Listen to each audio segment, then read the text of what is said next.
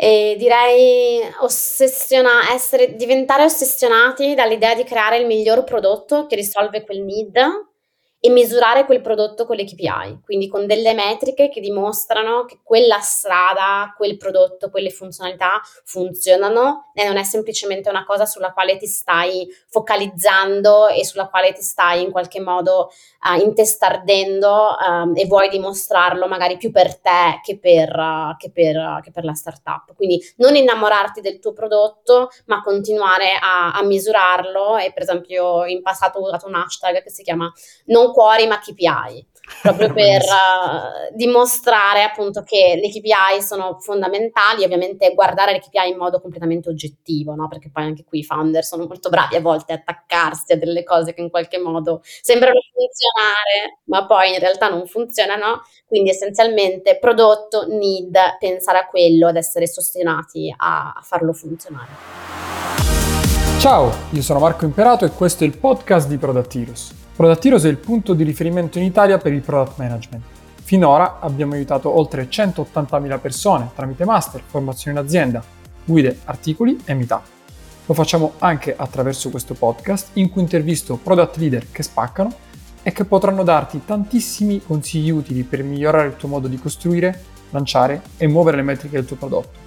Oggi sono con Alessia Camera, esperta di product, marketing and growth che negli ultimi 15 anni ha lavorato con oltre 20 startup in fase early stage, unicorni e multinazionali, principalmente a Londra e in altri paesi europei. Con Alessia parliamo proprio di prodotto and growth in startup early stage, che è la fase che lei preferisce. Nello specifico parliamo di come far crescere una startup nel modo giusto, di come si lavora in team cross-funzionali sin dall'inizio, di come gestire i founder, sì, perché i founder vanno gestiti, cosa conta di più tra marketing e prodotto nelle fasi iniziali, di come sperimentare sin dai primi anni di vita di una startup. In breve parliamo di all things startup.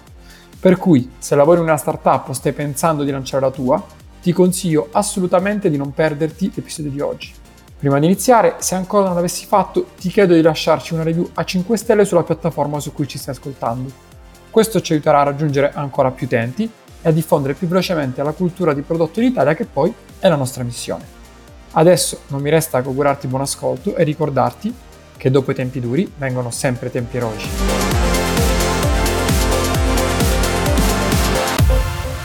Ciao Alessia, benvenuta su Prodatirus. Ciao Marco, sono molto felice di essere qui con voi oggi. Grazie, grazie davvero per aver accettato e io direi di partire subito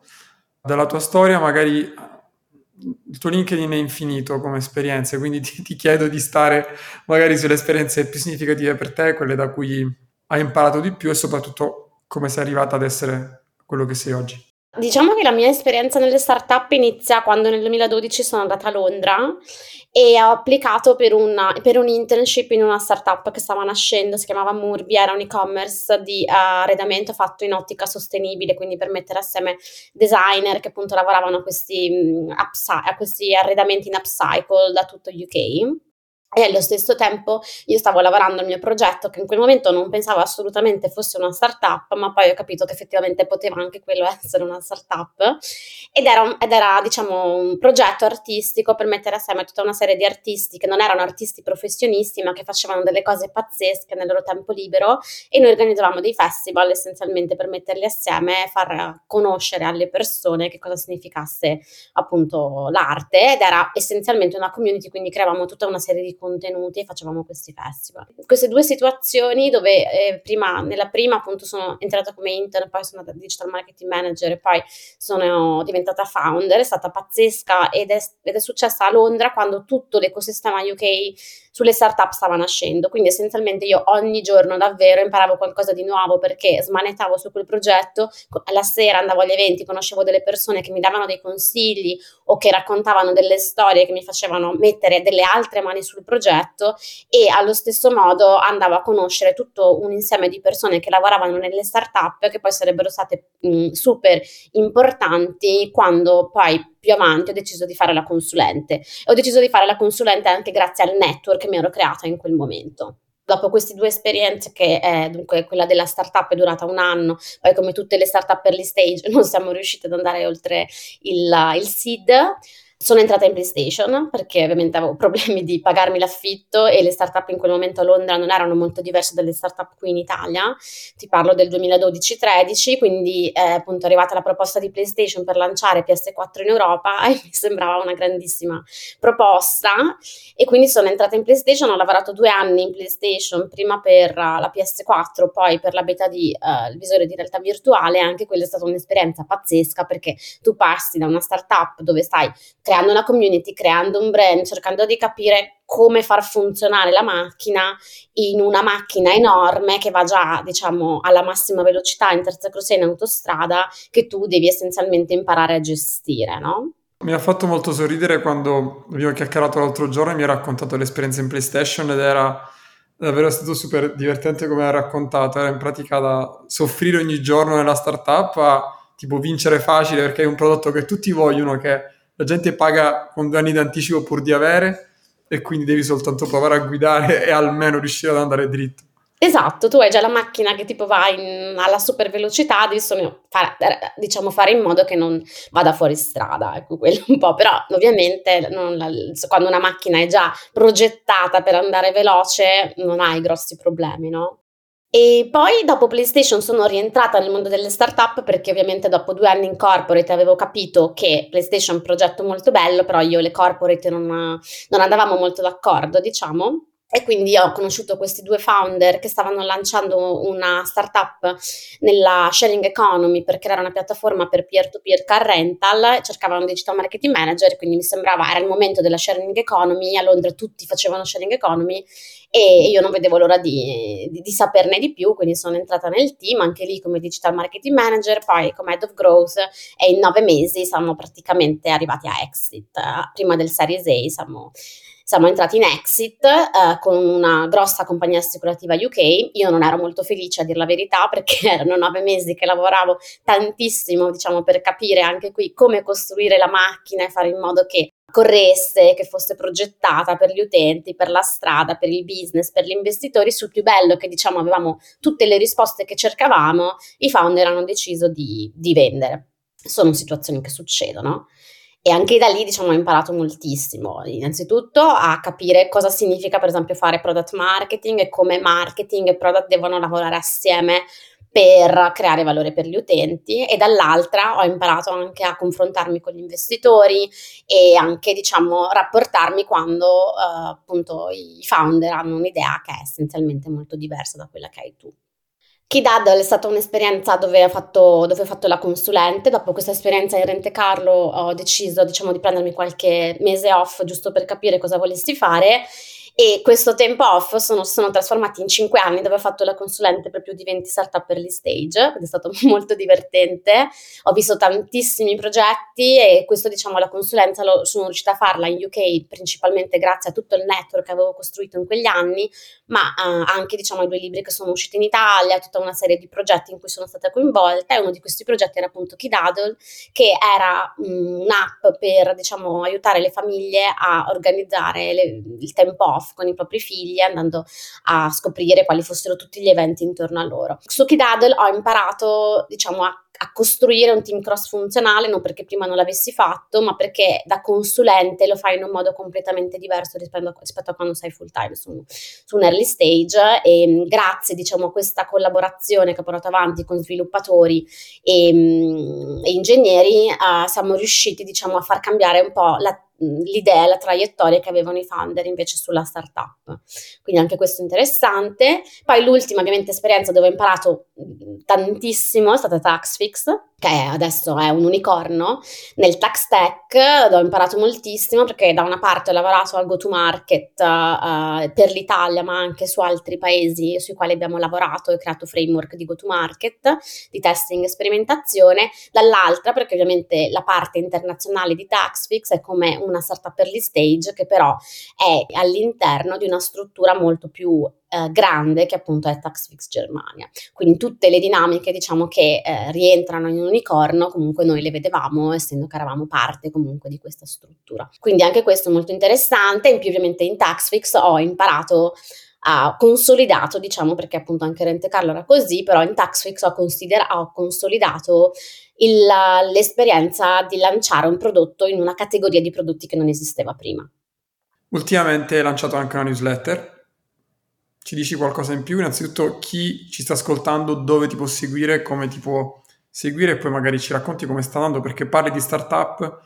Apparentemente si parla tantissimo di startup in Italia, ma probabilmente il taglio che tu dai è un po' diverso rispetto a quello che si leggeva fino a qualche tempo fa. Certo, guarda, è stato, è mm, stato anche quello un esperimento in realtà. La newsletter in realtà l'ho lanciata nel 2019. Eh, adesso è su Substack, quindi basta cercarla su alessacamera.substack.com.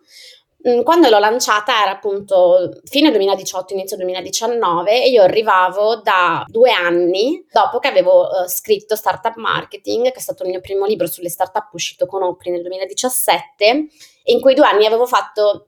eh, decine di eventi, di presentazione del libro, di workshop, di conferenze e di lecture anche in università per raccontare cosa significa lanciare una startup e come farla crescere. E in tutte queste situazioni vedevo appunto persone eh, che avevano molta voglia di imparare, di capire come si facesse e che cosa significasse, perché sì, cioè, ci sono molte, diciamo, risorse che si possono seguire, però da un punto di vista pratico ce ne sono gran poche, perché comunque eh, il mondo delle startup ancora molto giovane in Italia, ci sono pochissimi, per esempio serial founder, serial entrepreneurs, cosa che invece in UK uh, eh, ce, ne sono, ce ne sono già diversi, quindi diciamo capire da un punto di vista pratico cosa significa lanciare una startup e crescere è assolutamente facile. E quindi i miei, i miei eventi erano sempre pieni di gente, poi ero orientata in UK, ovviamente non riuscivo a farne tantissimi perché abitavo ancora a Londra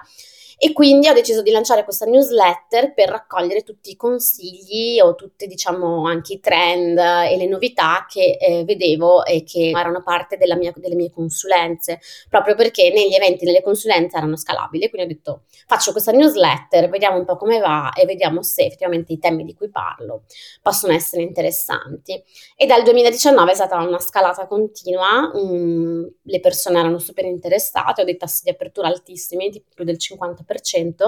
e dall'altra parte per me è proprio una valvola di divulgazione non solo di quelli che possono essere best practice ma anche di pensieri, di analisi, di novità, cioè il mondo delle startup cambia davvero velocissimo e quindi anche per me è importante prendermi un momento per studiare e fare ricerca e la newsletter è il modo più semplice e anche più interessante per me di condividere questi miei, questi miei ragionamenti.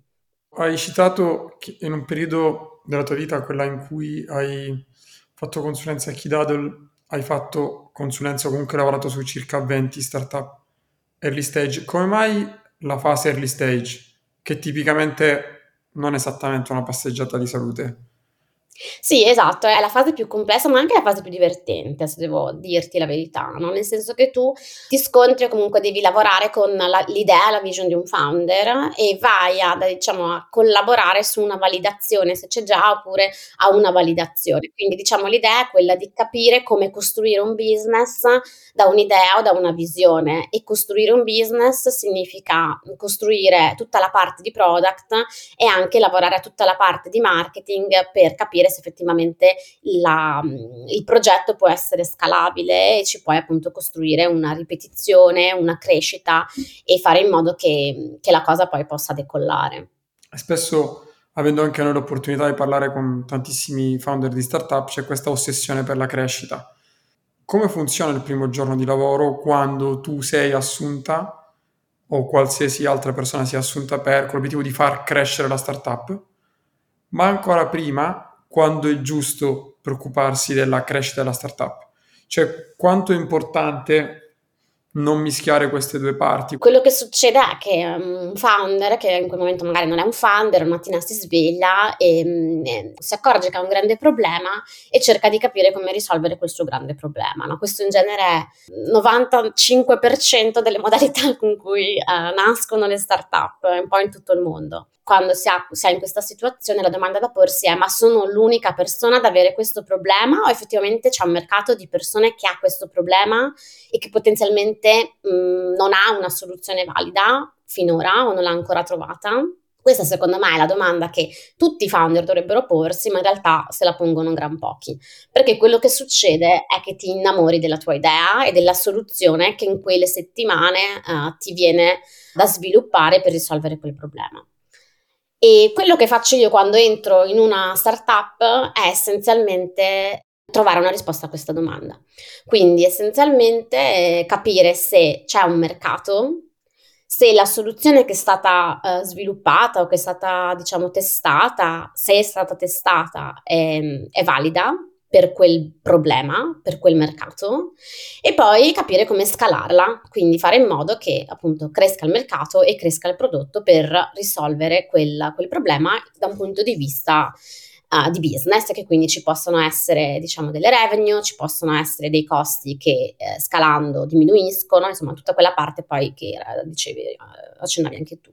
Quindi nel mio primo giorno, che in realtà non è il mio primo giorno, però diciamo che il primo periodo uh, io cerco sempre di partire appunto dal mercato, andare a capire quali sono i dati, quali sono i learning, quali sono gli insight, quali sono i customer e quali sono i problemi che, ha, che hanno, no? Quindi cercare di capire se tutta questa, questa, parte è già stata portata avanti, quindi i founder hanno già mh, mm, fatto questo tipo di ricerca, hanno fatto dei, degli esperimenti, hanno fatto dei test con dei dati qualitativi e quantitativi che vanno a dimostrare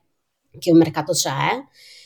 e, ehm, e, quello sulla quale mi soffermo è anche capire quali possono essere altre ipotesi da testare rispetto a quelle che hanno già testato. Perché comunque nella maggior parte dei casi, quando sei in early stage, per quanto tu possa avere dei dati e mm, degli insight, mm, rimangono sempre un po' uh, da, da, interpretare, no? E quindi tu hai sempre delle ipotesi sulle quali ragioni e quindi capire quali sono queste ipotesi diventa fondamentale, no? Quindi uh, cercare proprio di andare a identificare le certezze dalle incertezze, le cose su cui siamo al 100% sicuri dalle, da quelle in cui invece ragioniamo ancora per ipotesi.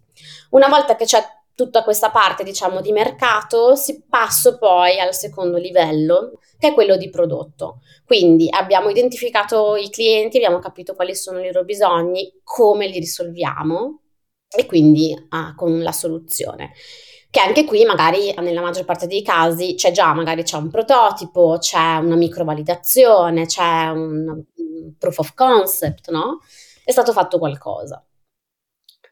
solo che magari non è stato fatto nel, nel, modo corretto, piuttosto che non è stato fatto in un'ottica di costruzione, cioè il prodotto quando tu uh, lo lanci all'inizio deve fare assolutamente schifo, deve essere proprio brutto, ok? Quindi uh, l'idea è quella di costruire una roadmap che lo porti a consolidarsi, ad aumentare, a svilupparsi, a migliorarsi. Anche qui non ci sono tante certezze, quindi vai a lavorare di iterazioni e di sperimentazione. Partendo anche qui da delle ipotesi, andando a capire cosa è stato validato, cosa funziona cosa non funziona e come vado a migliorare questa cosa. E ragioni proprio mh, mm, anche qui su delle ipotesi che possono essere miglioramenti incrementali di prodotto piuttosto che big bets, quindi delle idee che magari cambiano in modo abbastanza radicale il prodotto, che però se funzionano ti fanno fare una crescita di 5x, 6x rispetto invece ai miglioramenti incrementali che vanno a migliorare di 0, e perché appunto il miglioramento è più incrementale, è molto più sicuro e quindi la, il segreto è quello di migliorare velocemente in modo che uh, in modo molto veloce tu possa comunque riuscire a ottenere impatto. Volevo sapere su questa parte qual è il tuo punto di vista, quindi big bet versus optimization. Quello che io trovo, un po' per il mito, che non è un mito, è uno strumento super efficace, ma devi sapere quando utilizzarlo, un po' per il mito dell'A-B testing, no? del famoso esempio pulsante rosso, pulsante blu che con lo 0,2% ti fa crescere tantissimo, 0,2% di ottimizzazione, ma lo fa se sei Instagram o se sei Booking. Quindi l'approccio che, che ho sempre visto anche da parte dei founder è essere magari molto strutturati sulla parte di ottimizzazione, perdendo, perdendosi però dal mio punto di vista un po' l'outcome, mentre magari dovrebbero essere un po' più focalizzati su big bet, quindi rischiare perché tanto c'hai 100 utenti, 200 utenti, 50 e forse puoi arrivare a 500. Però per me è importante anche sapere qual è il tuo punto di vista su questo ed eventualmente come tu aiuti uh, il founder o il founding team a prendere la decisione su, sulla tipologia di esperimenti da condurre. Sì, ti racconto cosa è successo in Taxfix, per esempio, perché comunque nei primi sei mesi in Taxfix, dopo aver fatto tutta questa parte, diciamo, di analisi di mercato e di ricerca, sono passati al prodotto creando un team cross funzionale che appunto si focalizzasse sul capire come possiamo migliorare il prodotto, perché era evidente che c'era qualcosa che non funzionava. No? All'inizio, quando sono arrivata, il primo, la prima versione di prodotto permetteva alle persone di fare esclusivamente il 730, quindi tu scaricavi l'app, rispondevi alle domande, arrivavi in fondo, pagavi e i nostri commercialisti diciamo, controllavano che tutto fosse corretto e inviavano la dichiarazione dei redditi all'agenzia delle entrate. Però c'era un grande problema che ovviamente non tutti avevano grande, questa grande volontà di fare subito la dichiarazione dei redditi, no? anche perché non è proprio una cosa che tu ti svegli la mattina e dici oddio oggi devo fare 730, no? Cioè, Anzi è l'ultima cosa che vuoi fare nella vita in generale, cioè, almeno io sicuramente il giorno, il secondo prima che, che scada lo faccio. Esattamente. E quindi quello sulla quale abbiamo, per esempio, fatto molta ricerca e abbiamo poi cercato di ottenere delle informazioni era appunto una big bet che andasse invece che a ottimizzare, diciamo, questo funnel, andasse a farci capire se potevamo creare un funnel alternativo, un funnel di activation, che nella mia esperienza è sempre un funnel importante da testare. E quindi andare a lavorare anche lì sulla registrazione, focalizzarsi su che cosa vuole l'utente il secondo dopo che si è registrato, vuole fare 730, vuole fare delle altre cose. E questa era la, la, ipotesi su cui abbiamo basato tutta la ricerca, quindi la, l'ipotesi era l'utente non vuole esclusivamente scaricare l'app per fare il 730, perché vuole informarsi, vuole capire chi sono i nostri commercialisti, vuole avere idea di quali sono le novità legate appunto alle tasse. E questa era la big bet su cui abbiamo lavorato, su cui ho lavorato i, i primi sei mesi che sono entrata in Taxfix. Come abbiamo fatto a lavorare su questa big bet? Abbiamo messo assieme degli approcci quantitativi e degli approcci qualitativi. Ogni settimana intervistavamo tre o quattro persone che erano sia utenti, già utenti Taxfix, sia utenti nuovi, per capire quali fossero i loro pain e se il prodotto, così come era stato lanciato nella versione 1, li risolveva. E dall'altra abbiamo lavorato in ottica quantitativa, quindi essenzialmente con A-B testing, ma anche con fake test, fake door test, per andare a capire fosse, quale fosse la loro volontà nel momento in cui si trovavano in quella situazione. Quindi mettendo assieme dati quantitativi e qualitativi ehm, raccogliendo una serie di insight abbiamo più o meno capito che forse la parte di discovery ci dimostrava che c'era un interesse a fare questo onboarding, fra virgolette, di attivazione, no? Quindi qualcosa che fosse a metà tra la, la registrazione e il voglio fare il 730. Però anche qui, una volta che hai raccogli tutti questi insight, non, quello sulla quale tu devi mh, mm, focalizzarti è essenzialmente, come si dice in inglese, fare un leap of faith, quindi diciamo fidarti che tutti i dati che hai raccolto essenzialmente vanno in quella direzione, ti manca ancora una percentuale per essere sicura al 100% che quella sia la direzione, però non ci sarà niente nessuno che essenzialmente ti dà la certezza massima che questa cosa funziona. Quindi l'unico modo per uh, sapere che questa cosa funziona è buttarla live rischiando, come dicevi tu, che qualcosa non funzioni, ma se la cosa funziona, fai il botto. E in Taxfix non avevamo nemmeno mh, mm, tanto tempo, perché comunque le tasse le fai da marzo a settembre, quindi non è che avessimo no, tanto tempo di dire oddio andiamo a fare altra ricerca, eccetera. E quindi siamo andati live con questa Big Bets e che poi ci ha portato a 4x di conversioni su, sulla dichiarazione dei redditi, per dire. Tra l'altro anche questo è un grande mito, cioè da, da una parte è importantissimo ogni volta non, diciamo, io non lo dico, lo dico in italiano, quindi non dico l'ipofate, ma lo rappresento un po' come saltare da un burrone, cioè non c'è bisogno che ogni volta che vuoi fare qualcosa ti butti dal burrone, ci sta che mitighi il rischio, ma te lo devi prendere il rischio. Cioè, anzi, quello che io vedo spesso è una riluttanza a prendersi dei rischi, che appunto non vuol dire fare le cose a cavolo, cioè fare una cosa che ti viene in mente e farla, montare dei prodotti e lanciarli, però a un certo punto è super importante con quel poco di informazioni che hai, perché con tutta la discovery che puoi fare avrai un 30-40% di informazioni rispetto al 100 che ti serve, ma poi prendersi il rischio ha molto più senso farlo, come dici tu, quando miri a fare un 4x, 5x, 6x. Ok, ma tutto questo come si fa? Nel senso che abbiamo parlato prima dei team cross funzionali, quindi per mettere insieme poi un gruppo di persone che lavora verso un obiettivo comune, lanciare esperimenti, misurarli, non lo puoi fare né con una persona che faccia marketing, uno sviluppatore o essendo tu in mezzo a fare da collante.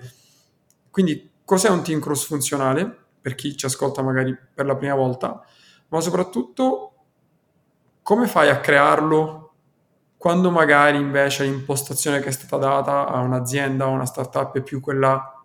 di silos. Ti passo dei requisiti, tu li sviluppi, appena è pronto lo sviluppo, faccio la parte di marketing e lo lancio e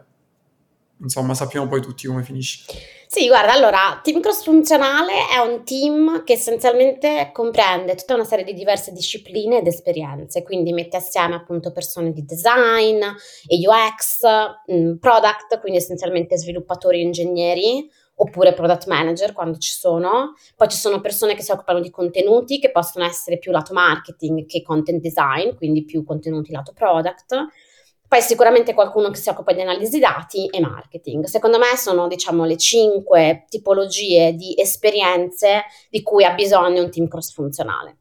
E secondo me è fondamentale avere un team cross-funzionale quando si fa sperimentazione, no? Perché, uh, come vi raccontavo prima anche nell'esempio di Taxfix, tu parti da um, delle ipotesi, il team cerca di capire come um, raccogliere insight, dati e uh, diciamo feedback su queste ipotesi e poi diciamo si deve un po' fidare di quello che raccoglie per poi decidere se uh, appunto iniziare a fare un percorso di um, big bet oppure di incrementale, innovazione incrementale, però essenzialmente che va a migliorare o a cambiare la situazione di partenza. E questo lo fa un team cross funzionale nella maggior parte dei casi, ovviamente eh, riferendosi ai vari stakeholder, C-level, eccetera, però se il team, diciamo, in qualche modo prova che questa è la direzione, c'è poco che un stakeholder possa eh, dire no, per fermare un team che è al 100% convinto che quella sia la direzione, rispetto a un obiettivo, ovviamente. E, ehm, e quindi per me creare un team cross-funzionale è sempre stato fondamentale perché eh, io sempre, diciamo, quello che ho imparato nelle startup early stage è sempre stato quello di smanettare. Quindi, fra virgolette, so fare un po' di design, imparo molto velocemente a usare dei tool, cerco di fare degli esperimenti comunque anche io in modo molto proattivo su dei no code, no? oppure landing page. Ho sempre cercato di eh, comunque organizzare le mie idee in un modo che possa essere eh, molto semplice da discutere con chi ha esperienze diverse dalla mia, quindi appunto parlo tranquillamente con sviluppatori, con ingegneri, con designer, ho imparato insomma a capire come relazionarmi. Ma la cosa fondamentale è, eh, quando hai un team cross funzionale, fare in modo che tutte le persone dentro al, al team cross funzionale si relazionino e si capiscano tra di loro. Ok? E questo non è assolutamente banale, come dicevi tu, perché poi tante aziende, anche piccole, tendono ancora a organizzare il team in dipartimenti, quindi dipartimento design, dipartimento marketing, dipartimento product e spesso queste persone magari fanno anche fatica a a parlarsi e a capirsi, perché comunque hai degli approcci diversi. Quindi quello su cui io ho sempre, mm, diciamo, focalizzato quando creo un team cross funzionale è innanzitutto ehm, la collaborazione, quindi partire da degli obiettivi comuni e collaborare, fare in modo che le persone capiscano che collaborando e scambiandosi punti di vista, feedback ed esperienze si raggiunge un risultato migliore che quello che si raggiungerebbe a livello singolo perché se io devo creare un esperimento e faccio marketing, mi è molto più utile avere il feedback di chi fa content o di chi fa UX per, diciamo, essere sicuri che non sto creando un esperimento che poi non capisce nessuno, no? Stessa cosa al contrario, se faccio una funzionalità che però uh, magari non parla o non considera il nostro segmento principale, che per il marketing è normale amministrazione, mentre per product no, si crea un, una difficoltà di comprensione e di execution. E quindi quello sulla quale io ho sempre focalizzato è creare un linguaggio comune, creare team, creare collaborazione basata su empatia, ascolto e rispetto. Ok, in questo, in questo scenario perché tante aziende parlano di team cross funzionale, quindi quando alla fine non è così. Cioè sono soltanto persone che hanno un canale Slack in cui si scambiano dei messaggi. Io credo che una caratteristica distintiva di un team cross funzionale che funzioni sia l'autonomia, cioè che sia in grado di deployare o comunque di lanciare esperimenti in totale autonomia. Ciò si porta dietro un retaggio molto importante che è quella purtroppo funziona meglio in inglese, la parola in italiano faccio più fatica a esprimere che l'accountability, cioè non è soltanto la responsabilità, ma è proprio sentirsi addosso risult- l'outcome su cui devi eh, lavorare, il che è l'esatto opposto del silos, perché nel silos in teoria, non in teoria, è così perché anche io ci sono passato, è una totale deresponsabilizzazione. Io ho fatto il mio, lo passo a qualcun altro. Quindi secondo te Alessia, come si fa però? Perché tu hai detto ok, li faccio lavorare insieme, sicurezza, empatia, però come fai poi alla fine a dare veramente la responsabilità al team e quindi avere dei piccoli nuclei che operano in modo interdipendente tra loro, ma sono anche autonomi. Certo, guarda, anche qua ti faccio un esempio quando ero in Taxfix. Ehm, noi avevamo, per esempio, il primo, il primo anno, i primi sei mesi, avevamo una OKR che era condivisa tra product marketing, che era essenzialmente eh, la metrica di conversione di numero di, pers- di, utenti registrati a numero di dichiarazioni inviate. Quindi questa metrica era essenzialmente una metrica che comportava un'efficiente ed efficace strategia, strategia, di marketing, esecuzione della strategia di marketing, e dall'altra un prodotto che effettivamente fosse in linea con il marketing e fosse eh, in, collegato a quello che era l'esperienza utenti e l'esperienza tech, eccetera, eccetera. Quindi questo OKR metteva per forza insieme tutto quello che noi volevamo fare a livello di team cross funzionale e permetteva eh, noi la monitoravamo ogni settimana, ne, la, la, discutevamo internamente con i nostri C-level, i nostri responsabili dirigenti alti e ogni settimana andavamo a discutere se era migliorata, di quanto era migliorata, che cosa avevamo fatto per migliorarla. In questo modo appunto eravamo noi tutto il team responsabile di questa metrica, quindi sia quando andava bene sia quando andava male. E dall'altra parte eravamo noi che decidevamo ogni settimana con degli stand up a inizio settimana e ragionavamo in ottica di sprint, che magari erano una o due settimane a seconda di quello che volevamo testare, andavamo a capire come quelli, eh, quegli sprint e quelle mh, ipotesi su cui andavamo a fare dei test, degli esperimenti, eh, miglioravano o no quella metrica. Ok, e quindi in questo modo eh, appunto si creava tutta quella collaborazione e quella, um, quella dinamicità anche di collaborazione che ci permetteva di capire se il prodotto in sé funzionava, se l'esperimento in più che avevamo lanciato quella settimana andava a migliorare o no quella metrica rispetto a, a non eseguire quell'ipotesi e andavamo anche a mettere assieme tutta una serie di insegnamenti, di dati e di, di feedback che ci permetteva ogni settimana di capire un po' di più eh, su come rispondeva il mercato o sul nostro prodotto. Ecco, secondo me questo è fondamentale. Quindi da una parte um, un, uh, dei C-level comunque founder o il team insomma che decide, che ti dà autonomia e si ragiona su una metrica, quindi si ragiona su un obiettivo molto data driven senza diciamo andare troppo a ragionare su altri punti di vista o appunto magari C-level che sono convinti che una cosa funziona, che in qualche modo va a influenzare il team cross funzionale e dall'altra un team cross funzionale che lavora insieme, che è focalizzato sugli obiettivi, che è molto uh, collaborativo e mette assieme tutte le diverse skills per riuscire a raggiungerle. Poco fa, quando ci, ci raccontavi del perché ti piace lavorare con le startup early stage, ci dicevi è la tipica situazione in cui qualcuno pensa di aver avuto o pensa di aver avuto un'idea geniale o effettivamente si rende conto che esiste un problema mal risolto, non risolto e c'è un mercato abbastanza grande. A me piace dire che in quel momento esatto sei nel punto più lontano in assoluto dal product market fit. Non esiste un punto più lontano perché tu hai in testa un prodotto per un mercato, ma in mezzo c'è il nulla cosmico, devi arrivarci al product market fit. Avendo avuto così tante esperienze in startup, eh, sono sicuro che hai avuto esperienze anche in startup pre-product market fit perché per chi ci ascolta c'è una differenza abissale tra prodotto pre-product market fit e post-product market fit, fai cose completamente diverse. Però qual è la tua formula, quote unquote, magica per avvicinarti al product market fit per trovarlo più velocemente? Sì, è un'ottima domanda e diciamo che sì, la, la cosa divertente secondo me di lavorare nell'early stage è proprio questa, no? io, io la chiamo divertente perché a me piace molto, però è effettivamente molto complesso. e la cosa, mm, secondo me, importante da dire è che non c'è una formula per raggiungerlo, ok? Ci sono milioni di variabili che essenzialmente entrano in questa dinamica e ti fanno capire come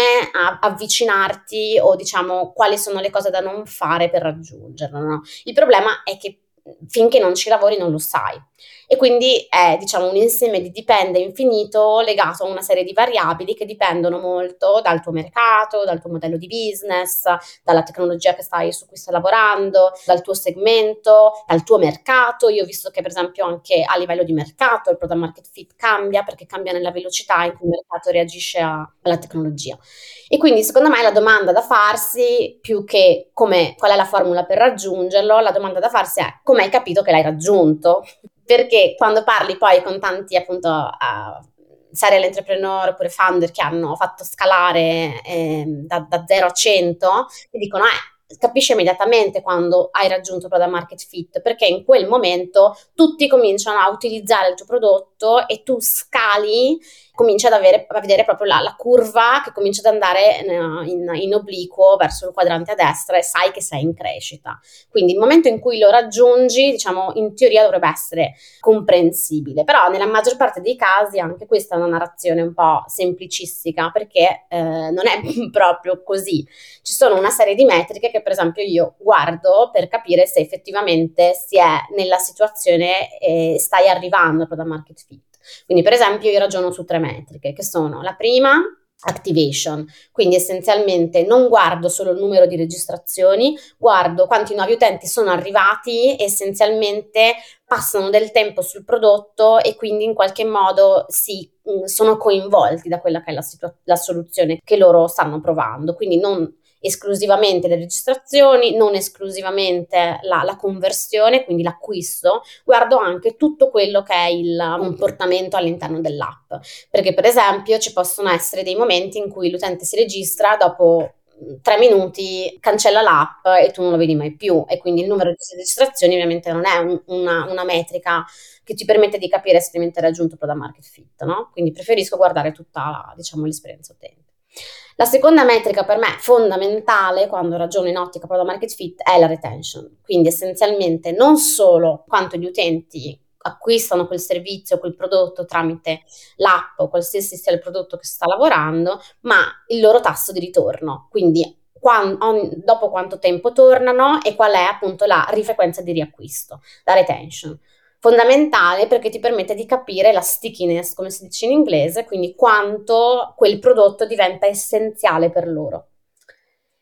E terzo è più una metrica, diciamo, di um, analisi di unit economics che permette di capire eh, la sostenibilità economica e la scalabilità della, del prodotto ed è essenzialmente capire appunto il CAC, LTV. Quindi se tu uh, sei in una fase in cui effettivamente bruci ancora un sacco di soldi che non si trasformano in...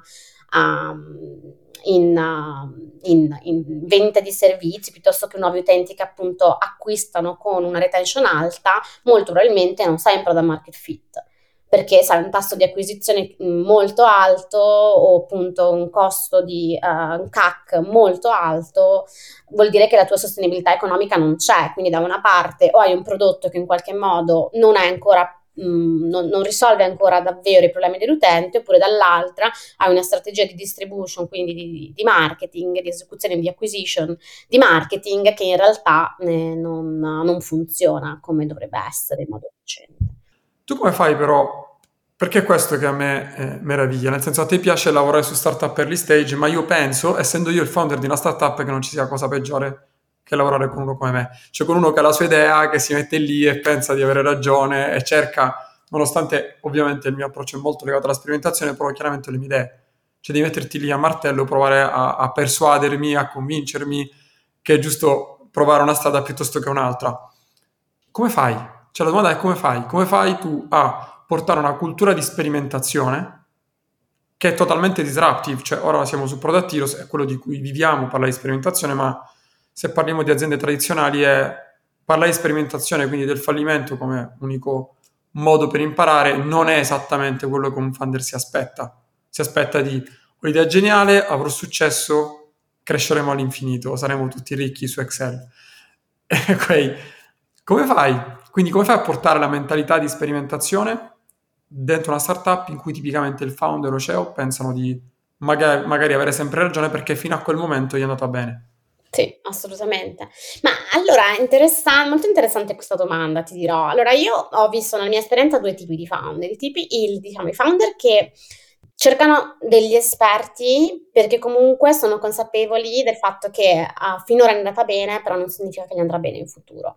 E ovviamente eh, sono la tipologia di founder dove comunque è più facile lavorare perché essenzialmente ti cercano e si fidano della tua esperienza e in qualche modo vogliono uh, lavorare con te per far crescere l'azienda e assicurarsi che stanno facendo uh, il percorso corretto, nel modo corretto. Dall'altra invece appunto c'è eh, la tipologia di founder che invece è molto più smanettone, che quindi cerca il più possibile di capire in modo uh, in, personale se quello che ha in mente essenzialmente funziona.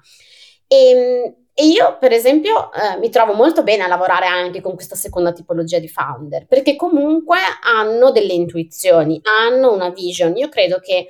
uh, chi uh, è founder, che appunto ha questa motivazione, questa vision, sia anche la persona che è responsabile poi di costruire il prodotto e di costruire la migliore strategia di distribution, no? come si dice, no? la strategia di marketing, perché in qualche modo st- sta validando la sua idea, la sta portando avanti. E finché quella, quella, vision, quella esecuzione funziona benissimo, ok? Secondo me non, non c'è nessun tipo di problema. Il problema è quando um, le cose in qualche modo non funzionano e quindi il founder si trova magari a um, dover incassare i primi contraccolpi, i primi dati che dimostrano che la sua vision non funziona, oppure appunto eh, i primi di scollamenti con quella che è la sua vision e la realtà che succede nella, nella startup e in quel momento secondo me la cosa fondamentale è far capire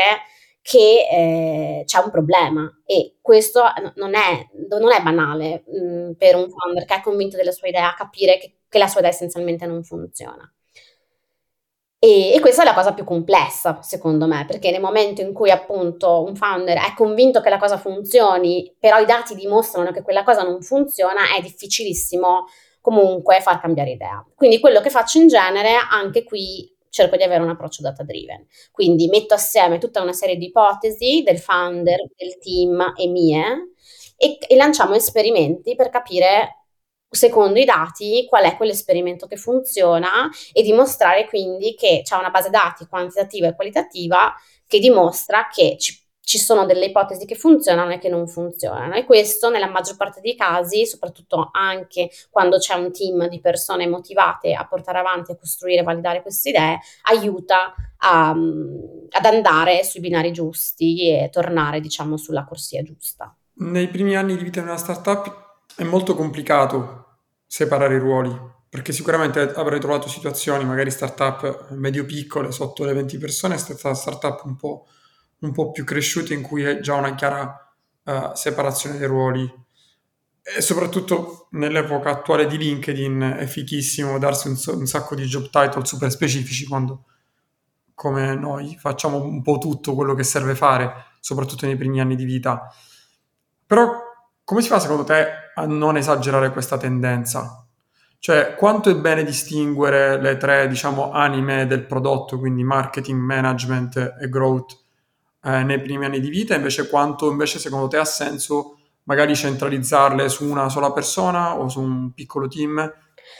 Sì, anche questa è un'ottima domanda e dipende tantissimo dalla struttura dell'azienda. Per dirti, quando ho lavorato in early stage pura non ho mai avuto grossi problemi, nel senso che comunque chi entra in startup piccole di 10-20 persone non si focalizza troppo su quella che è il suo job title, si focalizza più sulle responsabilità che ha e sulle competenze che può portare al resto del team.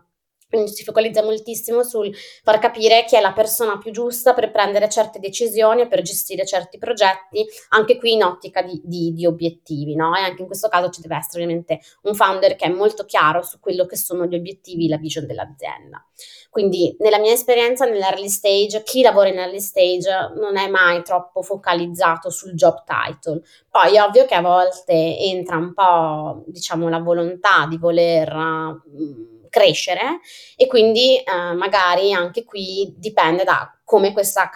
questo, questa crescita professionale viene mm, costruita, no? se viene costruita più in ottica di skills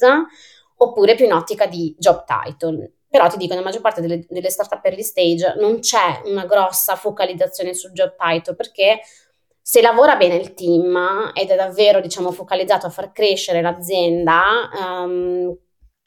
ti, eh, operi in un, in un, clima di ipercollaborazione dove tutti portano loro, il loro punto di vista, la loro esperienza e quindi davvero ragioni in ottica di team più che in ottica di, di job title e di quello che tu vuoi dimostrare di essere, no? ti focalizzi più in quello che tu vuoi essere dentro al team e il contributo che vuoi portare.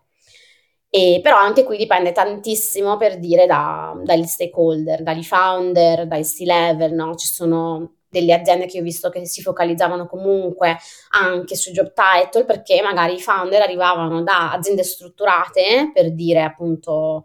Uh, non so, Spotify, Airbnb, eccetera, e quindi nella loro testa avevano tutto un, già un, un'idea di struttura a livello di crescita professionale basata su job title e a volte questo era un po' complesso da gestire quando tu sei comunque in un obiettivo di mh, validazione, di lancio di prodotto, eccetera, eccetera, no? E quindi, diciamo, da una parte dipende dal team, dipende da quanto il team ha esperienza di lavorare in early stage, quanto è focalizzato a raggiungere gli obiettivi, e dall'altra dipende da, dai founder, dalle persone che guidano quel team, perché poi la cultura aziendale delle startup early stage dipende al 95% dai founder. Chiaro. Le ultime due domande che sono le tipiche che facciamo sempre a, a tutti i nostri ospiti. Qual è stato l'errore più grande che hai commesso e che cosa hai imparato. Ora non voglio sapere l'errore più catastrofico che hai commesso, non è questo l'obiettivo. È l'errore, intendo più grande come l'errore che ti ha dato una,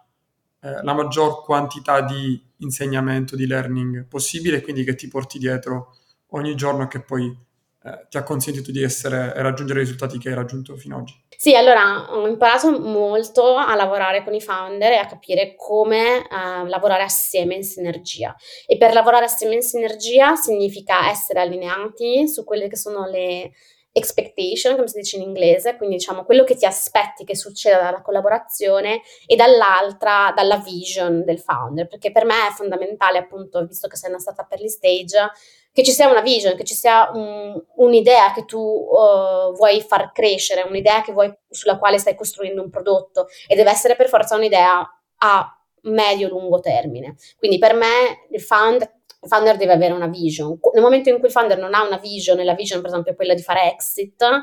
ho imparato che eh, è abbastanza difficile per me lavorare con quel tipo di founder, perché per me appunto la crescita, cioè costru- lavorare su un early stage significa far crescere quel prodotto, far crescere quel mercato, eh, mettendo anche in gioco una serie di valori legati alle persone, legati alla collaborazione, legati al team. E, ehm, e, quindi per me appunto vision, valori fondamentali nel momento in cui non c'è, non c'è stata, eh, sono state delle collaborazioni abbastanza catastrofiche e dall'altra appunto la necessità di lavorare continuamente sulle aspe- su queste expectation, quindi su quelle che sono le aspettative di collaborazione, che spesso quando sei in una startup early stage cambiano molto velocemente perché oggi succede una cosa, facciamo un esperimento, ci fa raggiungere 4x rispetto a quello che ci aspettavamo e quindi le aspettative che io avevo un mese fa sono essenzialmente diverse. E quindi in un ambiente così dinamico che cambia così velocemente è essenziale continuare ad allinearle. Il momento in cui non ho pensato alle aspettative e non mi sono assicurata che le aspettative fossero comunque allineate o le ho per esempio documentate, ne ho continuamente preso nota per far vedere come sono cambiate nel tempo, anche qui sono successe delle situazioni molto spiacevoli che ti portano proprio a non essere più, a non capirti più quasi. Guarda, sono super d'accordo su tutto quello che hai detto, in particolare sui valori che è una delle cose secondo me più trascurate, sia nella scelta del, del co-founder che nel mio caso è stata iper azzeccata con Daniele, ma anche sulle partnership, quindi non soltanto, anche banalmente sulle persone che, che sentiamo sul podcast. In questi anni ho visto che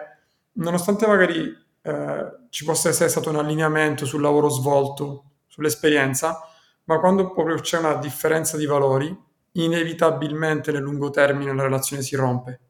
perché proprio agisci in base a un substrato che è completamente diverso e sono poi 150% d'accordo con te che ha davvero, per come la vedo io, costruire, ha davvero poco senso costruire una startup pensando a una exit. La exit non è altro che una conseguenza del fatto che tu abbia fatto un, bel, un buon lavoro e se fai un buon lavoro sicuramente qualcuno ti vorrà comprare. Eh, ma se parti con questo obiettivo diventa, dal mio punto di vista diventa un po' triste. Cioè tanto vale investire, tanto vale fare speculazione, no? Esatto. Eh, meno, meno difficile. Possibilmente meno difficile. ok, l'ultima cosa che ti chiedo è se dovessi dare un... ne hai viste tante, hai visto tanti founder, tante startup, hai visto eh, successi clamorosi e tonfi clamorosi sicuramente.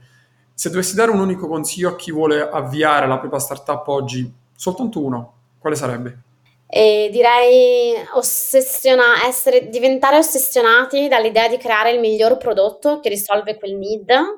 e misurare quel prodotto con le KPI, quindi con delle metriche che dimostrano che quella strada, quel prodotto, quelle funzionalità funzionano e non è semplicemente una cosa sulla quale ti stai focalizzando e sulla quale ti stai in qualche modo uh, intestardendo um, e vuoi dimostrarlo magari più per te che per, uh, che, per, uh, che per, la startup. Quindi non innamorarti del tuo prodotto, ma continuare a, a misurarlo e per esempio in passato ho usato un hashtag che si chiama non cuori ma KPI, proprio per uh, dimostrare appunto che le KPI sono fondamentali, ovviamente guardare le KPI in modo completamente oggettivo, no? perché poi anche qui i founder sono molto bravi a volte a attaccarsi a delle cose che in qualche modo sembrano funzionare, ma poi in realtà non funzionano, quindi essenzialmente prodotto, need, pensare a quello, ad essere sostenati a, a farlo funzionare. Mi permetto di dire che questo è un ottimo consiglio anche per chi fa il product manager, perché poi tutto quello che ci hai raccontato nella tua esperienza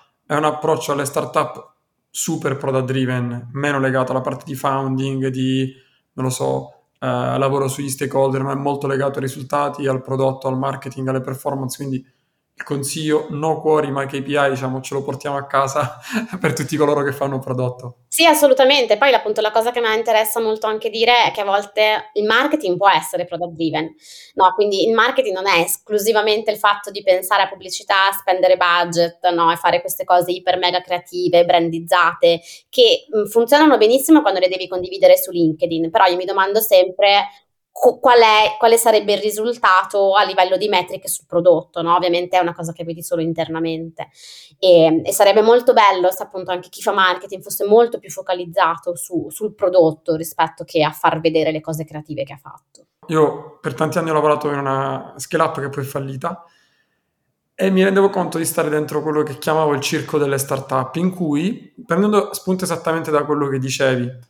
cioè in cui il successo sembrava essere il PR, cioè l'agenzia che hai pagato per far uscire la notizia. Ora noi parliamo invece no, dei like o i commenti su LinkedIn. Ecco, questa è una trappola che secondo me è davvero insidiosa e sicuramente anche tu su questo ne avrai viste tante, quindi ti chiedo in 30 secondi il tuo punto di vista sulla confusione che spesso esiste tra raccontare il successo e avere qualcuno che paga per usare il tuo prodotto, che sono due mondi che ogni tanto purtroppo neanche si parlano tra loro. No, assolutamente. Infatti io quando parlo di marketing product driven, per me è focalizzato sull'utente. Tu devi pensare a qual è il valore che crei per l'utente, no? Poi è ovvio che eh, ci deve essere una parte di racconto, ci deve essere una parte di PR e storytelling che va in qualche modo ad aiutarti a far scalare quel prodotto. Però se tu scali quel prodotto attraverso le PR o attraverso lo storytelling, prima di essere sicura che quel prodotto funziona e crea valore per i tuoi utenti, non serve assolutamente a nulla fare PR. Quindi uh, appunto product market fit, focalizzarsi sugli utenti, sul prodotto, sul mercato, solo quando l'hai raggiunto, secondo me, cominci a fare robe che scalano. Però prima è fondamentale fare cose che non scalano, che ti permettono di far aprire il portafoglio ai tuoi utenti, fare in modo che raggiungi, sei sicuro che raggiungi product market fit e solo dopo puoi cominciare a fare appunto cose che non scalano, storytelling, influencer, tutta quella parte che è più di marketing, che però si basa su un prodotto che funziona. Fantastico Alessia, grazie mille e speriamo di rivederci presto. Anch'io, spero tanto, grazie mille a voi, ciao ragazzi. Ciao, buona giornata, ciao ciao. Grazie per aver ascoltato questo episodio di Product Heroes. Se l'hai trovato utile, iscriviti su YouTube, Spotify, Apple, Amazon, insomma, dove ascolti i tuoi podcast normalmente, così non ti perderai neanche un episodio prima di andare via, vota con 5 stelline questo podcast o scrivi un commento, una recensione. Questo ci aiuterà a raggiungere sempre più persone e quindi aumentare la diffusione della cultura di prodotto in Italia, che poi è la nostra mission finale. Quindi il podcast è soltanto uno dei tanti modi che Product Heroes utilizza per spingere la cultura di prodotti. Trovi maggiori informazioni e tutte le attività che svolgiamo su productheroes.it e soprattutto non perderti l'appuntamento più importante che stiamo spingendo negli ultimi mesi che è la Product Heroes Conference che sarà a Milano il 6 ottobre 2023. Anche su questo trovi tutte le info su productheroes.it. Ciao e alla prossima!